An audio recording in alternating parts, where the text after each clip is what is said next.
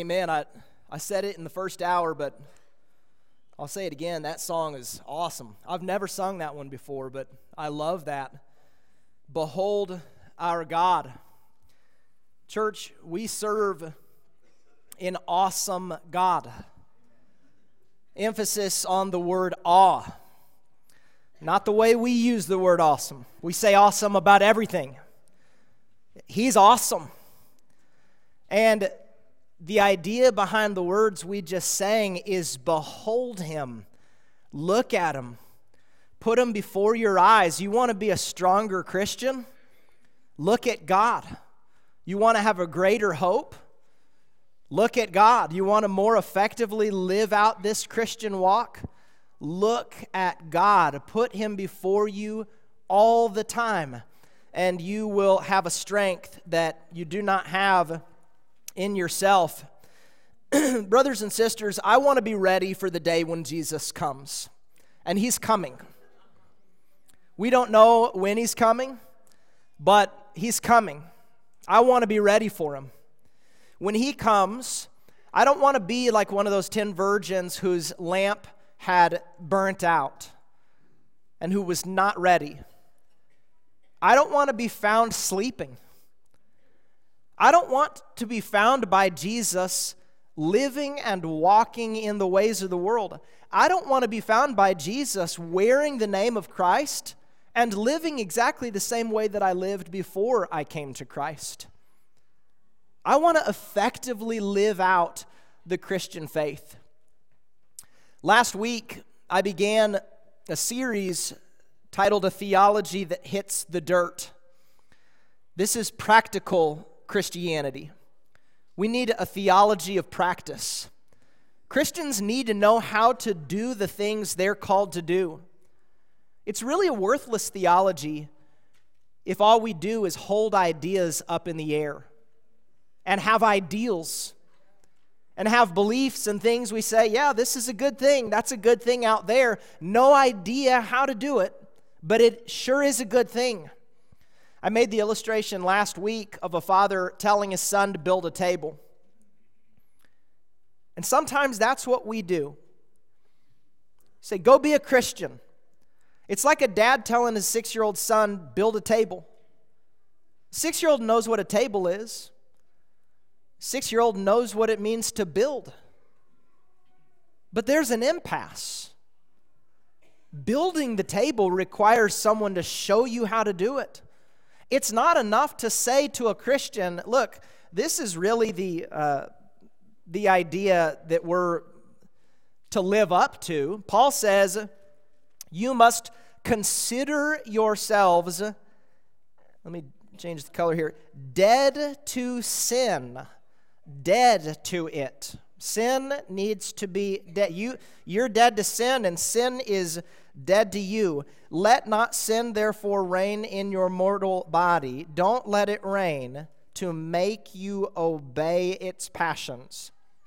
That's the Christian call. We are earlier in Romans chapter 6, Paul says, Don't you know that all of us who have, he, he kind of started off with the question, Should we continue in sin so that grace may abound? Because in the prior chapter, he said that where sin abounded, grace abounded all the more. This is under the old law. And it's true that the grace of God is greater than the sin of man always. The mountain of my sin, the grace, the mountain of God's grace will always be bigger. But there's a false conclusion, and that's that, well, then I must continue in sin so grace can be even bigger. And he says, No, that's a false conclusion. Don't you know that all of us who have been baptized into Jesus Christ have been baptized into his death? We were buried, therefore, with him by baptism into death, in order that just as Jesus was raised from the dead by the glory of the Father, we too might walk in newness of life. We have taken on a new life. It's a new way.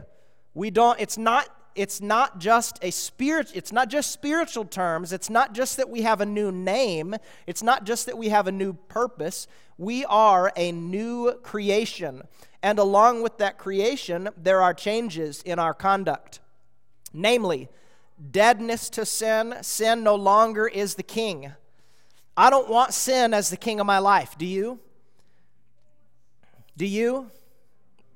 No. I want it gone.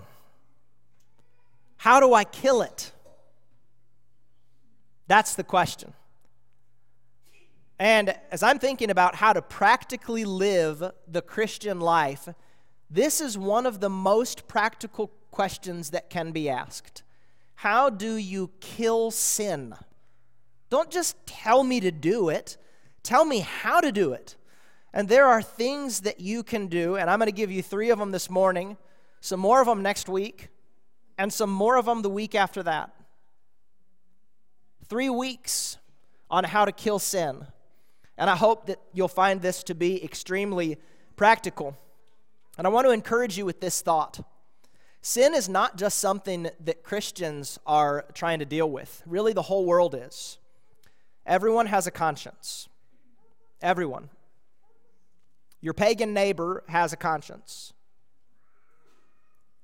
Your friend who's an atheist, he has a conscience. Everyone has a conscience. God put it in them from the day they were born. Paul said this in Romans chapter 2. He said, When Gentiles who don't have the law by nature do what the law requires, they are a law to themselves, even though they don't have the law. They show that the work of the law is written on their hearts, while their conscience also bears witness. The work of the law is written on their hearts, and their conscience also bears witness, and their conflicting thoughts accuse or even excuse them. He's talking of pagans, and they have a conscience and they have conflicting thoughts. They have thoughts that accuse them. The pagan who doesn't believe in God does things that even he knows I shouldn't have done that. And he feels the weight of it after the fact. And Christians, we have in our possession the singular means of dealing with the weight of that guilt. And it's called the gospel of Jesus. What a privilege we have to be the ones not only to herald to the world the solution, but to live it out practically where they can look on us and they can see it. How do I kill my sin? How do I effectively kill sin? And I have uh, three uh, answers for today, and like I said, there'll be more next week. the first one is we have to hate it. Just thinking about if you're going to kill something, you know, if I'm going to go hunt, that doesn't really require hatred. It better not. If you hate the animal, you probably shouldn't be hunting. It, it, it's, it's motivated, but when you're killing something in violence, hatred is required. This, this is not, we're talking, this is a violent exercise here. Killing sin. It's not something I'm going to treat delicately. I'm not going to treat sin sweetly. I'm not going to be polite to it. I don't care to be friends with it. I don't care to reason with it. It, it is a violent exercise. It, it clings to me and it clings to my core. This is why the Hebrew writer said that the Word of God pierces to the division of soul and spirit, of joint and marrow and it reveals the inner man because sin goes that close. The Hebrew writer later said, Let us lay aside every weight and sin which clings so closely. It will grip to you with all of its might to drag you to the depths of hell. That is its purpose and its intention. When I know that, and when I think about that, I hate it. I'm not going to put to death something I love. If I fancy something, if I particularly like it, if I want it around, if I want it in my life, I don't hate it. If I don't hate it, I'm not going to do what needs to be done to put it to death. My first challenge this morning is We just simply need to hate it. There's a couple of scriptures that uh, make this point. The fear of the Lord, to fear the Lord, what is it in its essence? It is hatred of evil. That's what it means to fear God. It means to hate evil. Pride and arrogance and the way of evil and perverted speech, I hate. Don't you? I hate it. And I'll tell you why in just a second. Psalm 97 and verse 10 O you who love the Lord. I make the same appeal to you out Oldham Lane. O you who love the Lord, hate evil. Do you love the Lord or do you love the world? O you who love the Lord, hate evil. Paul says in uh, Romans chapter 12 and verse 10, he says, abhor what is evil. And the word he uses there is a it's the strongest word in the Greek language for hatred. It means a vehement despising of it. It is a disgusting thing. It is something that you abhor. The Bible says that is how we should look at sin. Now, if we need to hate sin in order to kill sin, then we need to know why we need to hate sin if you don't hate sin.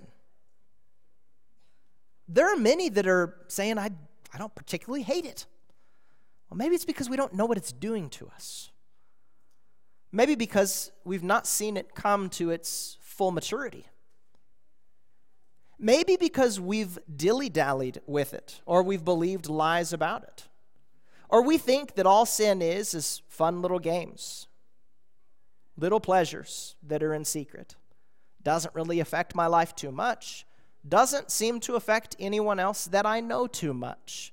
It's not that big of a deal. We deal with it like it's trite. We deal with it like it's trivial. We deal with it like it's this little playful thing, oh, whatever. That's just what it is. We say things like, I'm just a human, and that's the way that we are. That's not seeing it rightly. You have to hate it. And let me tell you what I do to hate it. Number one, to hate it, I think about where the sin road goes. I think about, and, and really and truly, think about, be real enough with yourself to say, you know what, there's a sin in my life that I do in perpetuity and I really have had no game plan, no real goal to attack it. I've gone, I haven't really done anything to go at it. It just exists. It's there. It's behind the scenes. I continue, and I have, I've just lived with it on and on and on. That's not good. And here's what you do. Maybe that means you don't hate it, but here's how you learn to hate it. Just think about where it leads. Think about the end of the sin road if any sin is fully lived out, what does it do? Where does it go? When sin is fully conceived, what does it bring? It brings death. That's how I hate it. I don't hate it by pretending that there is no pleasure in sin and lying to myself in that way. I hate it by saying, despite the momentary pleasure, the momentary pleasure pales in comparison to the eternity that I will live if I continue in rebellion to my God. This aside the fact that the momentary pleasure of sin is nowhere near as good as the transcendent pleasure of obedience, which I can have all the time and will give me a good night of sleep. It's aside from that fact. But I think about the end of the line. I think about if I carry on this way, if I continue in sin, if I walk in it, if I live in it, if I walk in the darkness, where will it go? I just think about my eternity all the time. And I think about it for my wife, and I think about it for my boys, and for my little girl, and my mom and dad, and my friends and my brothers and my neighbors. And I don't see sin as a playful, silly, fun thing. I see it as a thing that damns people for eternity. That's an unimaginably long time, never ending. And I hate it because of that. because it takes people and it pulls wool over their eyes and it makes them to see something that they think is good, but it is not good at all. And they walk down that road all the way to an eternal demise. I hate it for that reason. I hate how crafty it is. I hate how you can be without the word and without prayer for a week and that's it. And it all of a sudden, sin doesn't seem quite as bad. And that thing that once before was so stark is a little bit blended, and I don't see it as clearly anymore. I hate it for those reasons. I hate where it goes. But I don't just hate where it goes. In 10 years of ministry, I've had the opportunity, uh, which goes with the territory of this position that I have uh, taken on. I have had the opportunity to be involved in people's lives down to the innermost parts of their lives and the things that are going on in their lives. It's not just that sin leads somewhere. It's not just that sin is a great time here on earth and everybody's fine and dandy. At the, but at the end of the line, it's going to be real rough. I've seen it destroy homes. I've seen it cause a wife to go into the greatest grief she's ever felt in her life. I've seen children caught in the crossfire. I've seen sin of priority, meaning God wasn't first, but other things were, things of the world that otherwise were fine, like sports or whatever. I've seen them cause children to grow up and leave the church altogether with no mind for God. I've seen it break homes. I've seen it hurt people. I've seen a man who could not let go of the bottle and it was everything to him. And it tore him up and it destroyed his life. And this man was desperately longing for peace, and he knew he couldn't find it in the bottle, and yet he was bound to it. And he, he stayed holding on to it, and it destroyed everything for him. It's not just that sin goes somewhere bad, it's bad now. And so I hate it. I hate it. I hate it in my heart. I hate it in my mind. I have sin.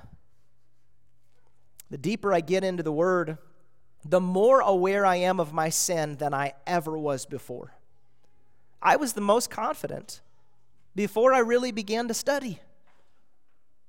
The more I study, the more I know it. And I hate sin. And so it causes me to take it very seriously and to deal with it very seriously. So, what we need to do is number two, we need to bury it. When it, it's really interesting to think about the natural instinct when anybody sins, anybody, and this is, goes down to the level of a child, and I understand that sin or, children are not theologically uh, sinning, but they do bad things. They do wrong things, and it's just their accountability isn't to God yet. Their accountability is to mom and dad. It's a, it's a, it's a precursor into what it will be later. But um, you see it even in little kids. When they do something bad, what is the instinct of man when they've sinned? Cover it up. Cover it up, right? Isn't that interesting?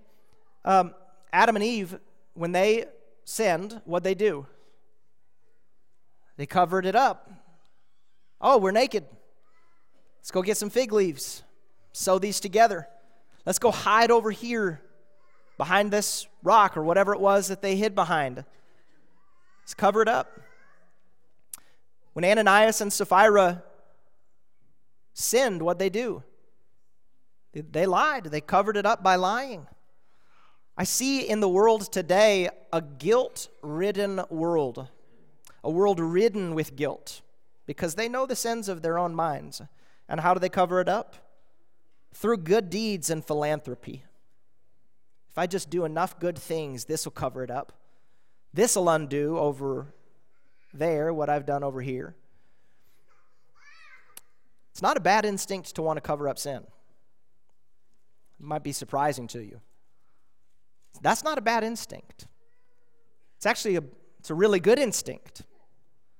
And the reason why is sin is ugly. isn't it? It's not something I want to showcase. I'm not going to hang sin above my mantle. I'm not going to wear sin on my clothing. I don't want to smell of sin. I don't want to look of sin. I don't want to look at it. I want it gone. I want it out of sight. I want it covered. That's not a bad instinct. It's a good instinct to want it covered. The lie of Satan is that man, by his own devices, can cover it. Adam and Eve got themselves some fig leaves. Well, the blood of a fig tree wasn't enough to cover their sin. God came and He didn't leave them naked, did He? He gave them some clothing, and what were they from? They were from animals. What happened with those animals for them to provide a covering for Adam and Eve? Their blood was shed. Hebrews 9 and verse 22 says, Without the shedding of blood, there is no forgiveness of sins. Sin does need to be covered. That's a good instinct. Don't believe the lie that a fig leaf or a lie or a good deed can do enough to cover it, because it can't. God sees right through it. We need another kind of covering altogether. Now, here's the paradox of this I'm saying this is supposed to be practical, and you're saying this is all theology. This means nothing to me. How do you bury it? How do you get it covered up? This is the practical part. And the paradox of it is this the paradox is that you cover it by uncovering it first, and then it will get covered. First of all, let me show you where and how this happens. All have sinned and fall short of the glory of God and are justified by his grace as a gift through the redemption that is in Christ Jesus, whom God put forward as a propitiation by his blood. This is a kind of covering. It's propitiation. Then Paul says the next chapter down, this was that was Romans 3, but in chapter 4 he says something. I just want you to see the term that he uses because it really does mean this. He says, "Blessed are those whose lawless deeds are forgiven and whose sins are what does that say? Covered. The word means covered up, it means to lay something over the top of it. The sins are covered, they're no longer seen. That's what we want to do.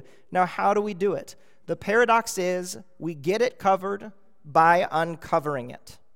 I want you to see this. This is 1 John 1.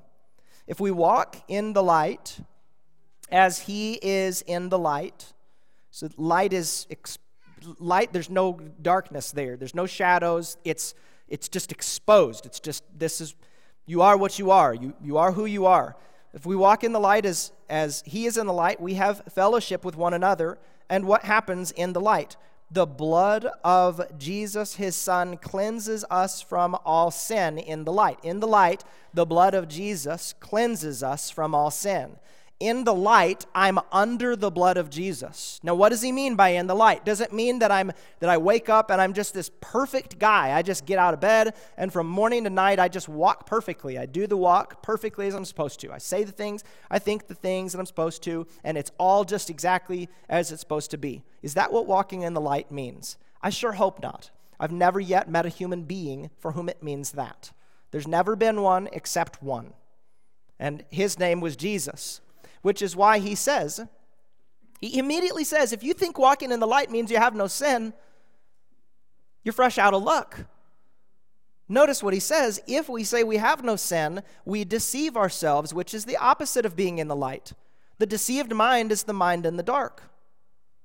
If we say we have no sin, we've deceived ourselves and the truth isn't in us. But notice this if we confess our sins, he is faithful and just to forgive us our sins and to cleanse us from all unrighteousness. Do you see in the light, in the light, and the blood of Jesus cleansing us from all sin? And then do you see confess our sins, and that means to cleanse us from all unrighteousness? What does it mean to walk in the light? It means to walk a life of confession. Confess your sins. That's what we got to do. I want my sins covered. But a fig leaf won't cut it. I want my sins covered. How do I get them covered? I get them under the blood of Jesus. How do I get them under the blood of Jesus? I confess them. This is who I am. I'm no perfect man. I fail and I wrestle in many ways. And you just confess it. You want a good, a good confession. Go confess your sins to God. Go before God. So we, we bounce around in prayers. Oh, God, thank you for this day. We love you so much. And He knows exactly what's there, He knows exactly the things you're doing. Go to God and confess them outright, God, and name them. Name them specifically. These are specifically the things I've done. Don't put names on them that, that God wouldn't. Don't call it one thing don't say, God, I messed up. No, call it exactly what it is that you, that you did. Name it specifically. Go before God and read something like Psalm 38. Pray Psalm 38 in the presence of God. That's a psalm of confession. Psalm 38. Go pray it out loud to God. Confess it. God, this is who I am. This is what I did. You told me not to do this, and I did it anyways, and I feel the guilt of it, and I hate it, and I'm putting it in the light. Please cover it by the blood of Jesus so I can move forward. I hate it enough to deal with it. And so I'm going to bury it. How do I bury it? I bury it by confessing it. And then it will be covered under the blood of Jesus. And I can move forward. And so will God. Number three sin needs to be drowned. I was thinking of my points this morning. You know, there, hate it, bury it, drown it. Violent terms. And I that's purposeful. Sin is not it's not a game. It's not a trivial thing. I'm going to sit in eternity and that's that's what I think about. So deal with it as God has told you to deal with it. God hates it, so we hate it bury it, drown it. When I first became a Christian, let me this is my favorite point of these three because this one is um, one of the ones, I, I, really, all of these actually helped me um, tremendously, but this one has helped me maybe more than any other, um, just on the practical level. When I first became a Christian, I thought that uh, I thought that the only tool you that a Christian had at his disposal for dealing with sin was self control. And it would it was primarily came out in things like don't do that or stop that or just be stronger, those kinds of terms. I, I thought to, to live the Christian life and to do it effectively, you just kind of have to have this ultra self control where you just restrict yourself from all this stuff all the time. And I, I, became a Christian at 12. So I know that I've not been a Christian for as long as uh, many in this room, but after 22 years, I've found that singular device to, to I've tried it and I found it wanting for a couple of reasons. The first reason is that mere self-control first of all in the spiritual sense is a fruit of the holy spirit. Galatians chapter 5 says so. It, it actually comes from the holy spirit. It's Self control is not the same thing as self will and self determination. Self determination, Paul says, produces asceticism. You can have a person who has a good self determination and they can quench certain things from their bodies, and they can do that. But Paul says ultimately it has no it has no power in affecting, uh, you know, in stopping the indulgence of the flesh. It produces asceticism ultimately which is not the way of the Spirit. So, self control is a thing of the Holy Spirit. Self control, as I knew it, was a thing of self determination, and that ultimately made me make rules that God didn't make, and it did not get to the core of my man. And there's a deeper reason for this. Um, I would take, for example, you know what, before we go to that verse, take, for example, in a person who, just as a case study, a person who's struggling with alcohol. And let's say you tell that person you need to stop drinking. And you need to put the bottle aside and just stop it. You just need to be strong enough and you just stop it. Okay? You, you can get that guy, you can get, or that woman, you can get that person to stop it for a time. But you have to remember that the alcohol has, has occupied a central place in that person's person. It's, it, it's bound, they're bound to it emotionally and psychologically and even uh, physiologically, and it has taken a place in their life. It's, it's there. So, what is it, if you're just looking at the makeup of this person, just imagine this person, that you just take all the alcohol stuff and just put it over here. Now, what is this? What's this person look like? There's a bunch of missing stuff, right? There's a void. There's a void. And when there's a void, Satan loves it. Voids are, aren't, we're not meant to be empty people.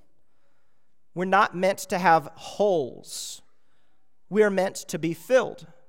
And Jesus actually expressed this truth in Matthew chapter 12.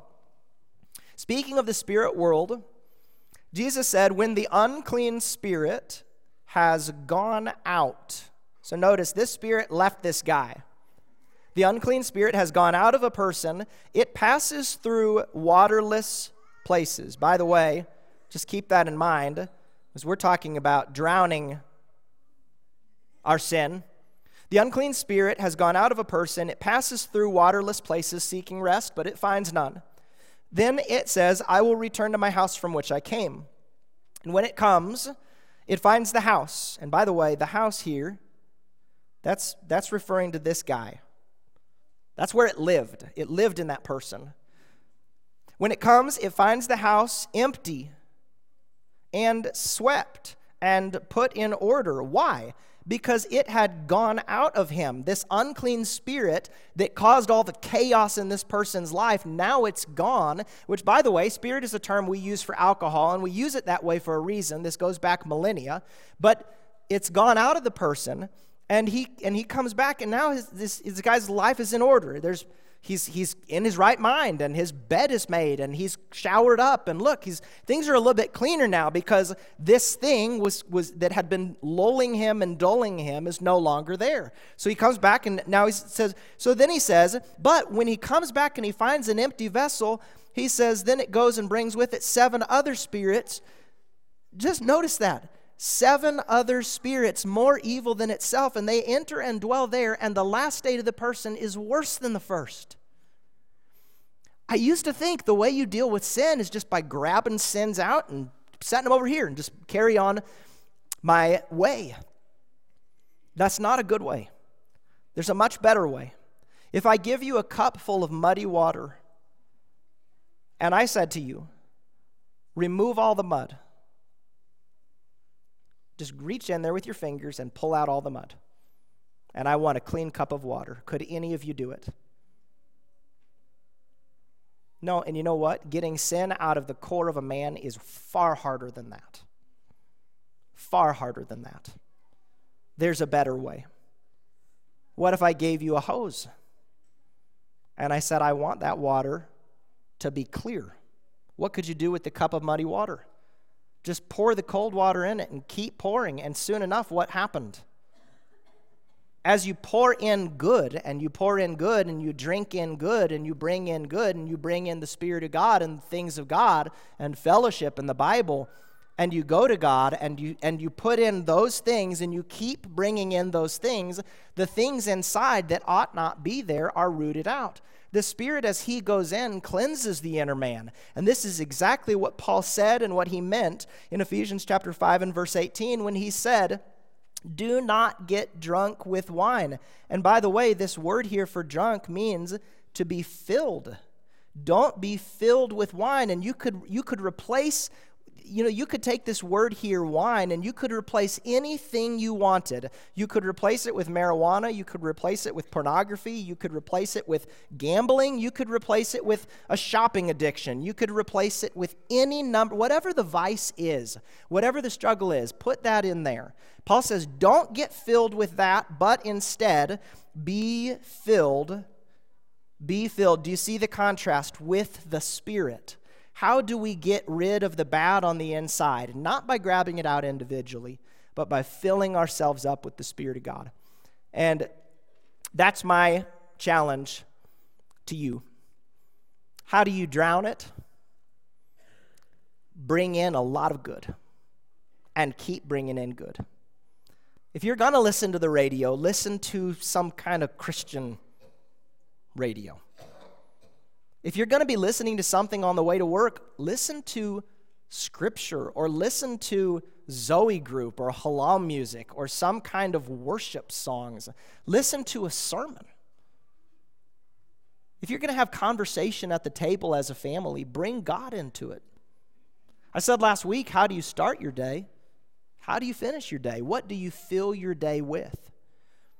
Fill your life with the things of God. Paul gives a number of them. He gives us Greek participles that you know the command is be filled with the spirit. He says addressing one another in psalms, hymns and spiritual songs, singing, making melody to the Lord with your heart, giving thanks to God for everything, submitting to one another out of reverence for Christ. These are Paul's he said you can get filled with the spirit this way.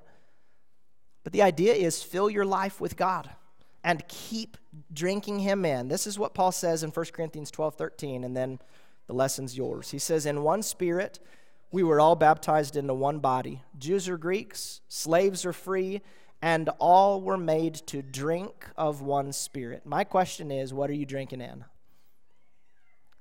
What are you drinking in? Are you drinking in the world? Are you if you're, if you're just if you're watching all the media that's out there and watching all the movies that are out there and not filtering it and you're just listening to the music that's out there what do you think's going in? What are you looking at? What are you listening to? What do you think that's doing on the inside? It changes you. And how do i get it out? By bringing in good stuff not by pulling out the bad stuff. I really can't do that once it's in there but god can. So hate your sin Bear your sin by confessing it and getting it under the blood of Jesus. And drown your sin by drinking in the Holy Spirit. And if you have any need at all, this church I know is a place that would love to help you. If you want to come to Christ and give Him your life, if you want to repent and confess your sins, or if you need the wisdom of the leaders, you can let it be known while we stand and sing.